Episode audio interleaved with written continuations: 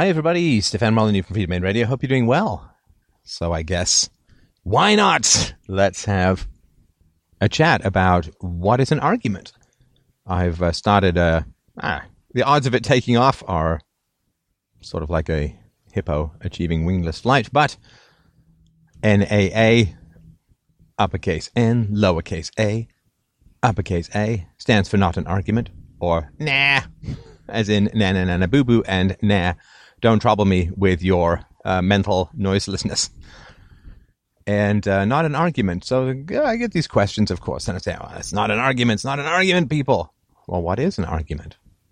Well, it's bigger than it is in terms of logic, like it's bigger than just logic itself.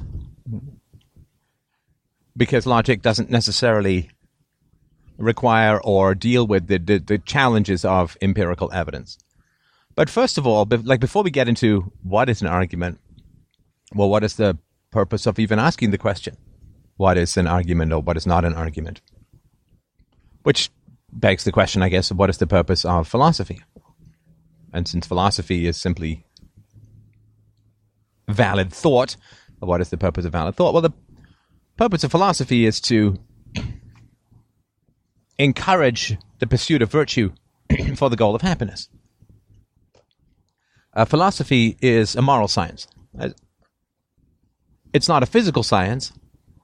It's not physics. It's not biology. And those, of course, are subject to the scientific method for which there are very strong philosophical arguments. But what differentiates philosophy from uh, physics is the ought, is the should. It's the what I call universally preferable behavior. The scientists aim to describe, not prescribe, right? And so uh, uh, all that is and can be accurately described, cataloged, predicted, and so on through physics, biology, and so on. This is all uh, acts of description, a mere recording of what is. But there's no ought in any of that. No, you should. Now, this question which comes comes up a lot from people, and I understand why. I mean, it's something that sort of threw me for a long time as well. You can't get an ought from an is. This comes back to Hume. Uh, um, you can't get an ought from an is. Well, I actually don't agree with that. I'm saying you can't get an ought from an is is automatically getting an ought from an is, which is you ought not try to get an ought from an is. So I don't want to sort of go into that as a whole, but uh, so so uh, a biologist is going to describe uh, life uh, and its processes and its mechanics and its so on, right? And it will describe life's needs, but there's no ought in there, right? Uh, there's no ought in the mere description of life processes. So, for instance, ought a lion or should a lion eat a gazelle? Well, it doesn't really. Uh, it's not really a rational question. Now, a biologist will say yes, a lion will eat a gazelle. Ought it to? Well, it's got a biological drive to stay alive, so yeah, it's most likely to, right? But the biological d- drive to survive is multi generational, and you will often see in nature parents risking their lives to save the lives of their offspring, right? Uh, birds uh, will fight to keep kestrels away. Smaller birds will fight to keep kestrels away from their eggs or whatever it is that the kestrels are want to prey on. So a biologist describes the processes of life. But a doctor wants to keep you healthy. There is an ought called health. A biologist will describe cancer, but a doctor will try to cure you from cancer. So this sort of think of the difference between a biologist and a doctor. A biologist describes, a doctor prescribes, I guess both figuratively and literally. And the goal of health is implicit. The goal of health is health is simply a state that all sane people prefer to illness. You know, outside of coercion and extremity and so on, right? Now, with philosophy, of course, the pursuit of virtue with the goal of happiness is, um, well, it's as universal as it can be. And we do want universal happiness because if it's not universal, then it's not philosophy, right? If it's not universal, it's not science, right? And so we want universal happiness, which means uh, happiness which everyone can achieve at the same time through the pursuit of rational virtues. Respect for property, respect for personhood, and, and so on. And, and those are sort of the necessary, right? Don't, don't jump off a cliff and, you know, you have the chance to be healthy. Do jump off a cliff, you really don't. And if you eschew evil, if you reject evil, right, violations of persons uh, and property, then you have the opportunity to be good. Uh, simply not being evil is not enough to be good. It's like saying everybody who doesn't smoke is extremely healthy, and that's of course not true at all. Now, if you smoke, you're not really going to be very healthy, but if you don't smoke, you it's necessary but not sufficient requirement for for physical health.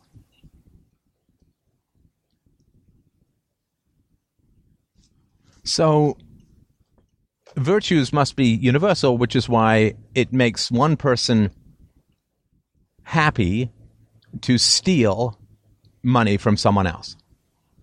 Right? Say you have a crap job you hate and you, you know, whatever, right? I mean, you go and steal some money from someone else, then you don't have to work as hard and so on.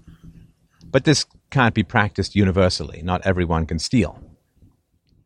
Can't be. It can't be. Stealing cannot be universally preferable behavior for a variety of reasons. I've gone into a million times before, and you can check out freedomainradio.com/free in order to get more uh, more about this.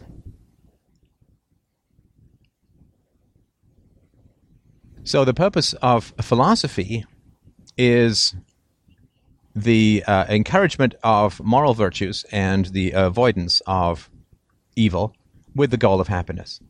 Now, happiness is more than the purview of philosophy, right? I mean, obviously, because you can be virtuous, but if you have a migraine, you will not be happy. Because migraines are horrible and brain exploding hell scenarios, the true hellscape of intracranial agony. You may be virtuous, but you won't be uh, you won't be happy. And so the philosopher refers physical health to a doctor, a nutritionist, or whatever it is that you want to, like, however you want to aggregate your experts in order to help promote uh, physical health. But in the same way, a doctor uh, can help you with uh, physical impediments to health, but it's not the doctor's purview or role to help you with moral impediments to health, or basically immoral impediments to health, to happiness, sorry.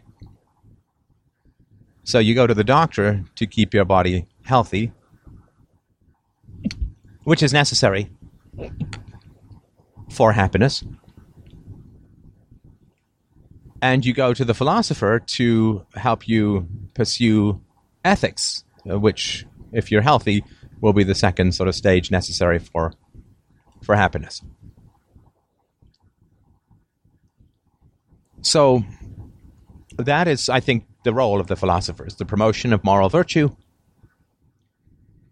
for the sake of uh, the achievement of happiness. And this is startling for a lot of people. But it is important to know what is differentiating between philosophy and other disciplines right? Philosophy is clearly not physics because there's no point having two different words for the same thing. That's just confusing, right? And so the philosopher is there to encourage you to be virtuous, which is necessary for happiness if your other basic needs are already taken care of. So, why is it not something like physics and so on? Well, again, sorry, we already have the term physics, uh, geology, or whatever. But reason equals virtue equals happiness, which is the ancient Socratic dictum as described by Nietzsche, is important. And virtue is an argument that is put forward. You see, in physics, there's proof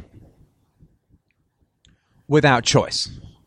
I mean, you can choose to reject proofs if you want to be mystical rather than into physics. But with physics, there's proof without choice. I mean, no one can reject gravity. They can reject theories of gravity, they can reject descriptions of gravity, they can't reject gravity. Human beings can reject morality, right? In this way, it's similar to whatever your doctor might prescribe as healthy life habits, right? Exercise and eat well and don't smoke and don't drink to excess and so on. Well, you can choose to reject those. You can't choose to reject physics. You can't choose to reject chemistry. You can't choose to reject biology. You can't choose to not be a carbon based life form. I guess you could be Pamela Anderson and be mostly silicon based life form, but you can't uh, choose to drink arsenic and be healthy. You can't. But the oughts come with the choice. The is don't. You, you, you can choose to jump off a cliff, but you can't choose to jump off a cliff and not be subject to gravity, right? So the fact that there's a choice based discipline is important. And that differentiates it from physics and so on, right? So I think that's important to understand. Or you have something different that is occurring, and therefore uh, you need a different word uh, for it. Now, clearly, physical health has little, if anything, to do with moral health. Um, Hitler was a staunch vegetarian, although I've heard that's sort of a myth that was invented to make him sort of seem nicer or whatever. But Hitler was uh, at least purported to be a staunch vegetarian and took his exercise and uh, so on. And may have lived, in fact, to a ripe old age. Whereas uh, many moral people uh, may get uh, struck down by illness or whatever at some point in their life uh, early. Or as I wrote in a poem when I was 17, I think, two men in a wood, one bad, one good, are both eaten by wolves. So we, you can be morally uh, entirely corrupt and physically healthy. You can be morally very good and you can be uh, sick as a dog, right? So we need to differentiate it from doctrine, right? And that's why. So I think I sort of made that case. So that's sort of what philosophy is: is the promotion of virtue for the sake or for the end goal of happiness, which I think we all you sort of really can't question the happiness thing. It's like saying, well, what if you really want to be unhealthy? Well, it's okay. If you really want to be unhealthy, you're not going to consult a doctor anyway. Uh, so if you're a masochist and when you want to get sick or whatever. But happiness, as Aristotle said, is, is the one state of mind we don't we don't achieve in order to achieve something else, right? So that's this is a very important thing about happiness, right? So you know, we go to work to make money, we make money to buy things, we buy things, let's say, to make us happy. But we don't buy things we don't we don't make ourselves happy in order to, right? That's the end goal. Happiness is sort of a sort of self-contained end goal of life. If you're happy, it's not in order to win at golf, right? I mean, happiness is sort of the goal. You aim to win at golf because it makes you happy or whatever. So, I think this is really important to understand as a whole the degree to which philosophy is really self-contained around this ethical stuff. Now, people say, well, what about the other branches of philosophy, metaphysics, epistemology, a study of reality, and the study of um, truth and, and, and politics and so on? Well, the study of reality is important, but it's not foundational to physics. Sorry, not foundational philosophy. It also occurs in the realm of physics and, and, and biology, and even to some engineering, of course. Right. So they, they all study uh, reality, so it's hard to say that to me would be a base province. I mean, if you look at the scientific method, it's got a very strict metaphysics, right? Which is that it's the primacy of empiricism over consciousness, right? Which is uh, uh, in any conflict between the theory and the practice, or the theory and the sense data, empirical evidence, the empirical evidence always wins. Always wins. That's a really important thing to sort of process and, and understand. And that's I mean that's different with religion, right? Than the primacy is con- of consciousness, right? Uh, faith trumps evidence, right? I mean, if you think of sort of the ridiculous examples where they say the world is six thousand years old, but they can find dinosaur bones hundreds of millions of years old by carbon dating, and they say, well, that's just a test of faith. God has just put those there to test your faith, right? So no evidence can overturn the primacy of the conscious belief. It's a primacy of consciousness, not a primacy of empirical, objective, sense data based reality, right? So you can't have science without a very strict metaphysics nature of reality. Reality exists independent of the conscious minds, and everything that's in the conscious mind must surrender to reality and blah blah blah blah, right? All that kind of stuff. That's all part of the scientific method. That's how how it works, right? And so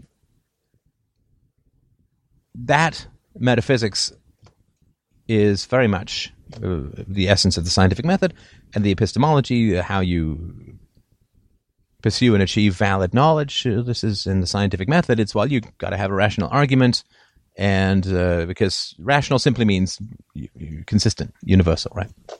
Fundamentally, and um, so if if you say, well, this wavelength is is blue in this area, uh, and then under exactly the same condition is red uh, in this area, well, that's not a it's not a valid, it's contradictory, right? It's not valid, right?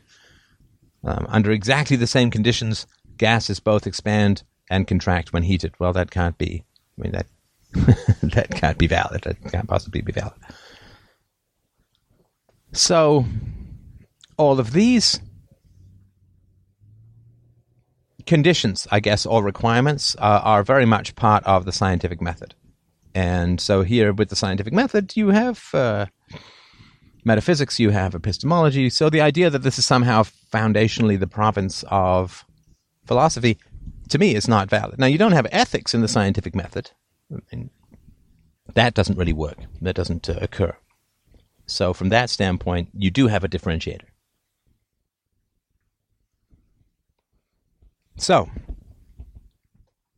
I'm not saying this has clinched the entire case for philosophy as a moral discipline, that would be a longer and even more technical work, but that's a case to be made.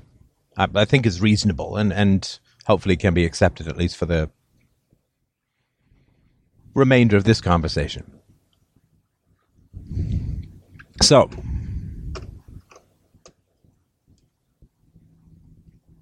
the question then becomes well, what, what, what arguments have to do with this? Well, there must be some relationship between thinking and happiness. Happiness must be under the control of thought to some degree. If not, then uh, it's all a, a scam and a sham, and me promising to give you a magic cape that allows you to overcome gravity and all this, right? Now, I know that that's not a very good argument to say, well, it must be the case, otherwise I'm a con artist. but it's not the extreme that Hamlet says, where he says there is nothing good or bad, but thinking makes it so. That to me is radical subjectivism. But shark biting off your leg can be good if you think it. But there must be some aspect of happiness that is under the control of the mind. Because if that's not the case, then there can be no such thing as valid health care. Right? Because healthcare says don't smoke. And and whether you smoke or not, to some degree, is the result of your decision. That's why I tell you not to smoke. Like if you said to, if you said to fat people, listen, you don't need to lose weight, you just need to concentrate on being thirty percent less susceptible to gravity. That would be a ridiculous con because that's impossible. You you cannot will yourself to be less susceptible to gravity, or you can't say to fair skinned people, concentrate on creating a mental shield against UV rays so that you don't get sunburned. Don't worry about that silly and expensive sunscreen. It's whatever, right? Because the body's the skin's susceptibility to sunburns for fair skinned people is not under conscious control. But put on some sunscreen, it's great, right? And, and go buy some sunscreen and put it on is under the the control of the individual, at least to some degree, right? So if no part of happiness is under one's conscious control, then everyone who tries to convince you for a better behavior relative to your goals is um, is a con man. Now, maybe they all are. I guess for determinists would say that they are, but then they would be predetermined to be con men, so there's no such thing as a con man. A con man itself requires choice. I mean, a computer program that spits out the wrong answer is not defrauding you or conning you. Right? It has no choice. There's significant empirical evidence that changing one's thinking changes one's uh, level of happiness. Good, good therapy has been proven to be many times more efficacious in achieving sustainable happiness, even than significant increases in income. So, the basic idea has to be that thinking has something to do with happiness. Now, it also must be the case that truth has something to do with happiness in the long run. Uh, accuracy, honesty, truth, the correct processing of reality must have something to do with happiness. So let's take a, a sort of simple a simple example that's complex and deep and tragically all too common. So let's say you grow up, you have a dad, and your dad says you're an idiot to you five times a day. You're just an idiot. You're stupid. Your thinking process is retarded. Your brain is contemptible. You're never going to amount to anything. You're an idiot. You're stupid. Blah, blah, blah, blah, right? Now, let's say that this is not true that you have a reasonably good mind and maybe even a great mind or whatever it. Now, it is not true that your father saying you stupid, saying that you're stupid makes you stupid. Right? That that is not true.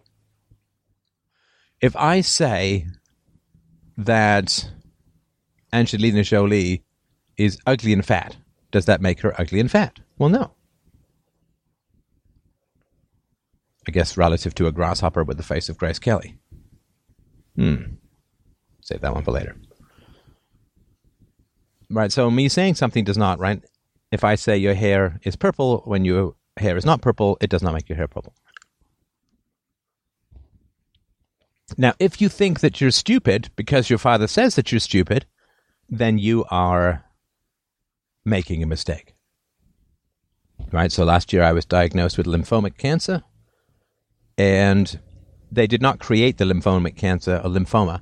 They did not create it by doing the test, right? By taking the um, the tumor out and, and analyzing it, because there was an objective measure for the presence of these cancerous cells and blah blah blah blah, right? So they didn't like they didn't say like if you if your father says you're stupid, that doesn't make you stupid. Now, if they say to me, Steph, you have cancer, that doesn't mean that they've created the cancer, but they're accurately identifying the presence of cancer cells, potential cancer cells in my body, the ones that were removed through the tumor, and so on.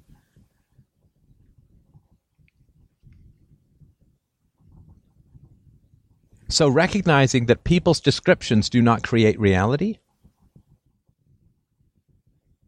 unless you believe them is important to happiness, right?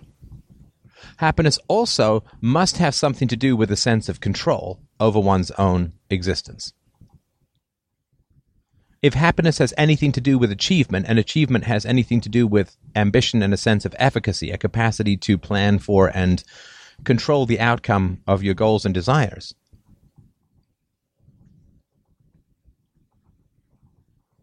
pride being right you can't be pr- proud of the accidental right if you're born tall or if you're born and grow up tall, you can't be proud of being tall. Because sex. I mean, you can be, but it's it's wrong. It's irrational. You can be proud of being virtuous, because virtue is a struggle. It's a challenge. You can be proud of losing weight and so on. Because it's under your control, you have choice. And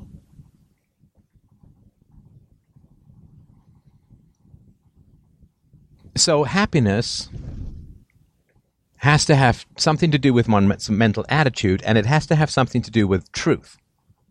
And the more control that you have, that you exercise, the greater your chance of happiness. So that's sort of an Aristotelian mean, right? You don't want to believe you have no control over your life because that is to become passive and inert. On the other hand, you don't want to believe that you have infinite control over all factors in your life and reality itself, because that's to be megalomaniacal, grandiose, delusional, and insane, right?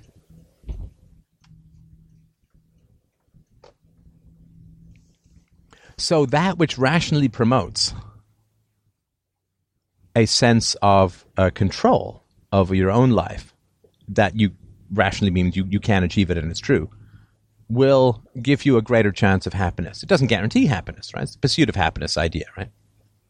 You won't be happy if you're completely inert in your life and never try and achieve anything or plan, right? Because you don't get the sort of rational pride of achieving uh, virtue. And so that which gives you a rational, a rational and honest and accurate understanding of the degree of control you have over your life is important. Other people's words do not define you by their words, like just their words, particularly somewhat subjective characteristics. So, of course, if you want to achieve anything good in this world, then 10,000 people an hour are going to call you a bad person. Right? Because when you try to achieve something good in this world, you threaten the interests of bad people, and bad people don't have good arguments, and all they have is slurs and insults and so on, right? I mean, the number of times I've been told to go fuck myself, to kill myself, that I'm a cunt, that I'm a jerk, that I'm an asshole, that I'm a, all, all these kinds of things, right? Well, philosophy helps with that, right? Because I'm the wrong gender to be a cunt. right? So uh, philosophy says other people's words do not define who I am unless I agree with them. It's our old Henry Ford statement. If you think you can or you think you can't, you're right.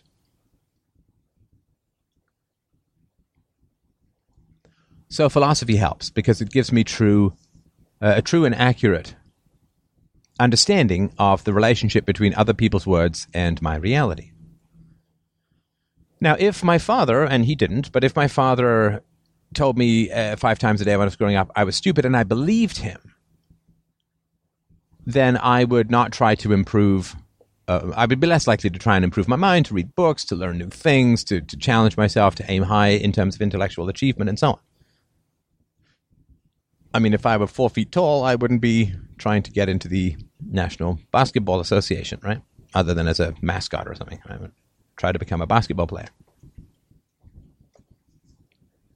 And so, in a sense, you know, stupid is as stupid does, right? It sort of becomes real if you believe it. Or in reality, it becomes indistinguishable from unreal. I know that's sort of a confusing thing to say. So if I believe that I'm stupid, then I act in a manner or act I act exactly the same as if I was stupid. If I believe I'm stupid, I act exactly the same as if I was stupid. You know, exactly is a, is a tough word, but you, sort of in general, right? So if I genuinely believe I can't do something, it doesn't matter whether I can or I can't because I won't try. And not trying is exactly the same as not doing. Right? This is it is really important because it's something that becomes empirically true, though it is not factually true. Right. So if I'm told I'm stupid and I end up doing some low rent dumb job and never trying to improve, uh, then there's no difference between believing I'm stupid and actually being stupid. In in practical terms, or you could say at some I don't know, third world, sorry, third party observer, omniscient. where you can see all the brain cells, you can whatever, right? But empirically, it is. Um, if I have the most beautiful singing voice in the world, but I never sing, am I a great singer? It doesn't matter, it, it, right? If I have the worst singing voice in the world, I'm obviously not going to try and sing much. If I have the best singing voice in the world, but I don't try and sing at all, what's the difference between the two? Well, in practical terms, there's none, I would argue. So, if you're told you're you're stupid, you're a jerk, you're insensitive, you're callous, you're cold, you're condescending, whatever, whatever, you know, people fire these machine guns of adjectives and negative terms at you uh, to to stop you from bringing any kind of light to this planet at the moment. What does philosophy have to say about that? Well, um, first of all, if an assertion is made without evidence, it can be dismissed without evidence. This is this is really important to understand in terms of efficiency and basically just troll resistance in the world. And trolls aren't just online, of course, right? Can be your flesh and blood. But anything that is asserted without evidence can be dismissed without evidence. Right? I have a giant invisible spider on my head. Can't be detected in any manner whatsoever. Okay? I could just dismiss that. I don't have to test for anything because all tests have been rejected. So, if somebody says that you're arrogant, right? Arrogant, one of these words, who knows what the hell it means. It's just supposed to, it's just designed to get you to self attack, right? And it's incredibly frustrating for trolls when, when all they're trying to do is make shadow puppets that have you hit yourself. I mean, that's all they're trying to do, right? And they got no power over you unless you let them. says you're arrogant, right? Well, they have to have a definition of arrogant that you fit. And also some level of prioritization is important as well. Right? So if I'm interested in getting rid of arrogance and I have a definition of arrogance, then I'd want to find pretty much the most arrogant person in the world and, and work on them, right?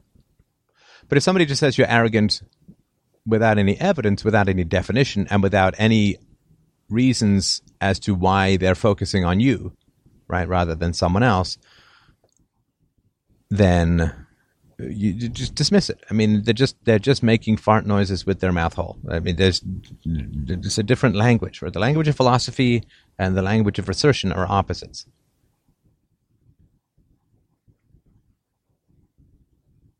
So philosophy helps in this sense by helping you to understand what is true and what is false. Now,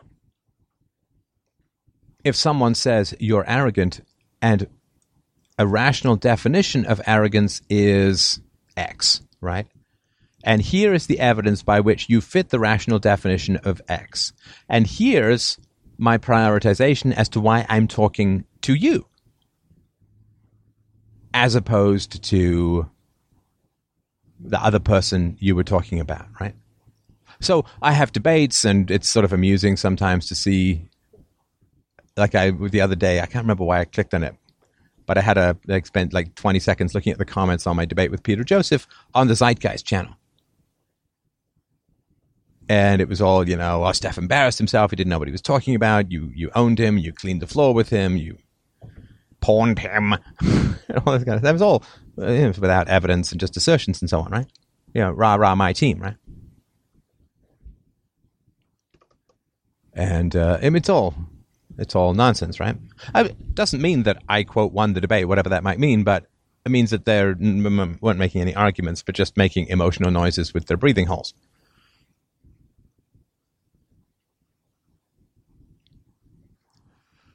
And knowing what you can dismiss without examination is really important. In life, it's all about efficiency. And you don't want to try and reason with people who can't reason. So if somebody says you're arrogant, right?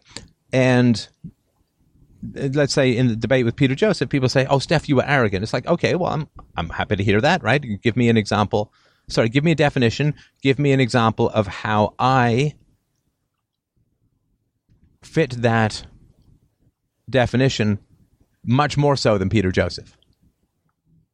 Uh, and of course, people don't do that. Anybody who starts with a conclusion, particularly an emotionally charged conclusion, can be dismissed with no further examination. Right? If somebody wants to make the case to me that I'm arrogant, yeah, then you know, make the case. But they know I'm a philosopher, which means that they know that merely asserting something is going to have them shrugged off my plate with a very quick mental yawn, right? Like they know I'm a philosopher. It's like if you know you're going to a physics conference and you're just going to go up there and say how you think your dreams might be real, then it means that you don't even understand what a physics conference is all about and you just have no idea who the audience you're talking to or the standards that they have. And so you can just be dismissed as an utter fool and a time waster, and nobody has to sit there and, and rebut you.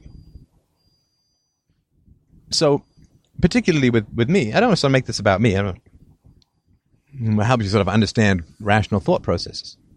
Anybody who starts with a conclusion, well, it's, it's called begging the question to some degree, but anyone who starts with a conclusion is um, just doesn't understand what philosophy is. It's like starting a debate by saying, I'm right, I'm right, you're wrong, you're wrong. It's like, then you don't know what a debate is and you're claiming victory when you don't even understand the rules of the game. Right? You are a desperately deluded and time wasting fool who will leave nary a mark on the intellectual history of the planet.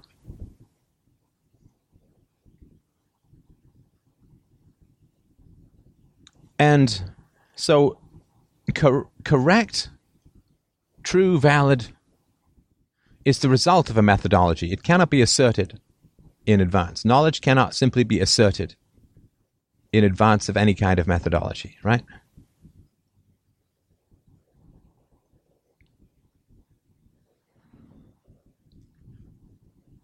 And so knowing whether someone can make an argument is really important to happiness because if you're committed to a rational methodology, uh, clear thinking, rational thought, honesty, truth, virtue, then clearly you don't want to be wasting your time with people who are have the opposite values, right? Right. I mean that that's really important. If you're on blue team and you want blue team to win, don't join the red team, right? If you're trying to quit an addiction, then you don't spend time with people thoroughly committed to pursuing that addiction, right? If you want to quit heroin, you can't keep going and hanging around with people shooting up heroin all the time and drinking and so on, right? Gambling. You just can't do that stuff. Won't work. If you don't want to get a cold, then don't go and hang around with a bunch of people who have colds in an enclosed environment, right? We we all understand it, right? So all this is very important because philosophy, when we say something is not an argument, what you're saying is that the person has no idea how to think and they substitute sophistry, emotional manipulation, the languid, hysterical bullshit of uh, hasty emotional defenses for thought they don't speak your language, right? If there's if you if you're living in Japan and there's only one in a hundred people who speak English, it would be great if you could spot the English speakers right away from a distance or whatever, right? Sufficient. You don't want to sit there and spend say, well, I'm going to accept this person's invitation to dinner, and then I'm going to find out if they speak English, and it's going to take me, you know, four hours. Uh, in, uh, I'll know right away. I have to stay there for four. It's going to take you forever to find someone who speaks English, right? And you want to know whether you can see people who speak reason. You speak it a reason? Hey, maybe we can have a talk. You know, speak it a reason. Ah, be gone with you, right? Apparently, philosophy involves bad Mario Brothers invitations. So, can the person construct an argument? Constructing an argument starts with definitions. And then, right, so uh, uh just think of science. You have a theory, you test it against empirical reality. And if the uh, theory is tests tests accurately or positively enough times, then it lends further and further credence or support to the hypothesis or the theory. Hypothesis becomes a theory when it's uh, become more empirically validated. So, if you want to find other scientists, you don't say, uh, you, you, just don't, you know, if people say, I know this because Jesus told me, then you know you're not with someone who understands science. If that person is furthermore at a science conference or knows that they're speaking to a scientist, then they're just genuinely mental. I mean, they're just genuinely crazy. It's one thing to say, I know because Jesus told me when you're in church. It's quite another thing to say it at a physics conference, right? Or submit that level of anti thought to a, a physics journal, right? So that's important to understand as well. Can the people even remotely think? So constructing an argument means understanding the purpose of your thought, having definitions that are objective and clear, and measuring behavior in particular when you're talking about someone someone's characteristics measuring behavior against your theory and last but not least, you have to not be displaying the vice when you are accusing someone of the vice, right? That I mean that's important, right? So if I go up to someone and say, "You're arrogant," well, arrogance has a lot to do with uh, just believing that you're right and not providing proof or evidence for what you say. Well, somebody who says you're arrogant is displaying the very virtue that they're attempting to condemn in others. And this is very silly. It's very silly. I mean, you can't possibly believe that. You're just an asshole. Well, what's an asshole? People who insult without any evidence. Well, okay. So I guess that comes, you know, it's like basically what happens about a thousand times a day is people call me out for Zool. I don't show up and they shoot themselves. Okay, well, thank you for saving me the time of getting my pistols ready because I didn't. If you're just going to go out and shoot yourself, I'm not going to get up at dawn and uh, any of that nonsense. So this is, I think, why arguments are are important. Now it's hard to let go of this stuff, right? Because when you let go of people who can't think, well, I mean, you sort of kicking off the planet feels like heading into interstellar space to a large degree. But uh, it is important to to do it if you're committed, right? If you're committed, I mean, you, you can't have a relationship with someone who can't think. It's like trying to have a conversation with a crazy person. You can't. You can't do it. I remember when I was a kid, I was going to go visit a friend with a bird I had. I was on the bus, and uh, there was this homeless guy sitting on the bus, just kvetching at me about this, that, or the other. And I tried sort of talking to him, and eventually I saw other people just kind of rolling their eyes and shaking their head at me. I think I was like 11 or something like that. Now, of course, nobody actually intervened, but basically they were saying to me, look, uh, don't, you can't have a conversation with this guy, he's crazy. Right? Well, I'm just trying to pay it forward, people. We're on the bus. Crazy people are talking to us all the time, and it's important to know if the bird can't leave the cage, at least we can leave the cage of crazy and look for one's look for a person's capacity to even have an argument uh, first and foremost. And uh, that having been said, I hope that helps. Uh, thank you so much, of course, for your time, attention, and uh, pursuit of virtue. My uh, my name is Stefan Molyneux. My show is Freedomain Radio. The donation is fdrurl.com slash donate. Have yourselves a wonderful, wonderful week. I will talk to you soon.